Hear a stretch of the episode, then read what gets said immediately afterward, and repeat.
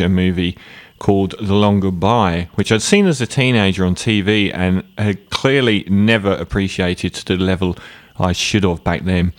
Um, it's a Robert Altman film based on Raymond Chandler's novel, and as with Raymond Chandler's The Big Sleep, which was so memorably filmed by Howard Hawks and Philip Marlowe so memorably played by Humphrey Bogart, it does sort of thematically have a similar setup, uh, which is Philip Marlowe being this uh, dog-eared private eye who is summoned to a rich person's house.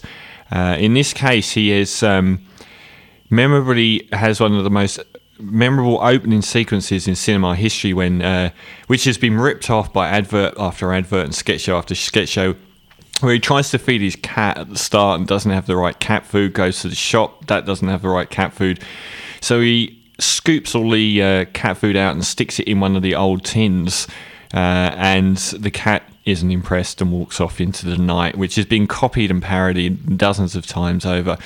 Interestingly, when the film came out, it was because of its style and it's di- pretty daring stylistically, and it's pretty um, aversive and uh, almost acidic in its sort of way it looks at Hollywood and the world.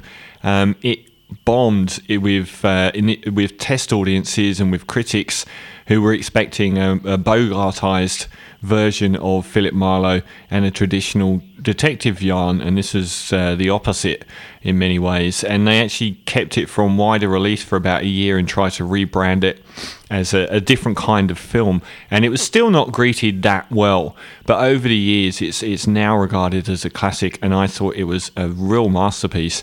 Um, Philip Marlowe's visited in the night by one of his friends who promptly disappears, alluding to bad things afoot with his wife. Uh, and from then on in, Philip Marlowe's dragged into this uh, rich person's universe and he tries to track down his friend who's been accused of murdering his wife. Um, Elliot Gould's the main guy in this, and he takes Humphrey Bogart is like the iconic Philip Marlowe. Elliot Gould's a sort of postmodern Philip Marlowe. He's a very, very sort of. Uh, it's almost like he's stumbling around, sleepwalking. Uh, the way the dialogue is recorded is very sort of stream of consciousness. Reminded me a bit of, I guess, the kind of films that Philip Malick makes, Terrence Malick makes these days, where the uh, dialogue is sort of floating around inside people's heads. And he lives in an apartment in Hollywood, and across the way are a group of nubile nudists uh, doing their 1970s uh, hippie shtick and uh, the police become involved and accuse Marlowe of protecting this guy that has apparently murdered his wife. Um, it's a fascinating film. It's done in a very unique style. It's like it reminds me of a very these days very little seen film called Day of the Locusts, which is incredibly. Um, it's almost like yeah, I said the word acidic. It's almost like that take on Hollywood. Everything's bleached out. Everyone's horrible in it apart from Marlowe, everyone's everyone's just this brutal, selfish, uh, disloyal. Friendships completely irrelevant. They're so self-serving. Um, and I'll play. I don't normally play trailers. I normally play dialogue. But one of the most interesting stylistic devices in the film is the song "The Long Goodbye." Which is written, believe it or not, by John Williams of Star Wars and Jaws and a million other soundtracks fame, and John Mercer. And instead of having a different song for each part of the movie, it's the same song in a different style, suiting the particular drama.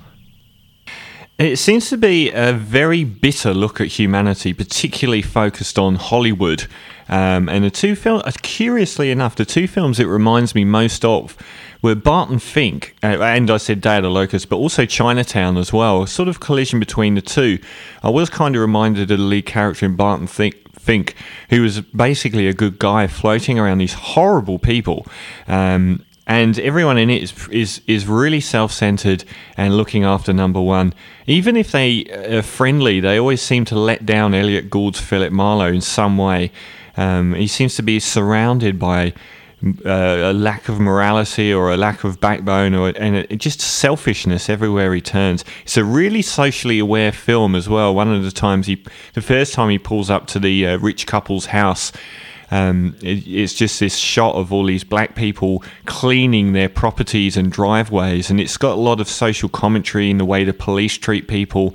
Uh, and the way that public servants act towards the public, and it's um, a lot of it's it's not rammed down your throat. It's very sort of subtly done, and none of it's sort of from a positive angle as well.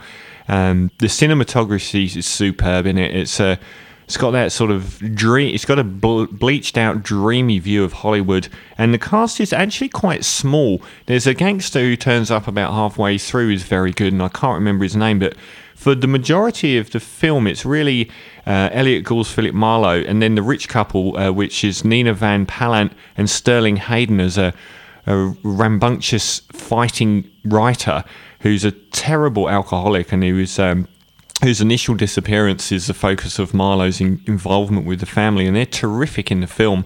Uh, really do well. Um, it's it also pokes a lot of fun and parodies the whole detective genre and the shallowness of the whole Hollywood lifestyle. And they have these parties and soirees. Um, no one even looks after the guy's cat, which really that rammed it home to me more than anything. Not only does the cat disappear, no one even looks after it or feeds it. Um, it's a wonderful film. I really recommend tracking it down.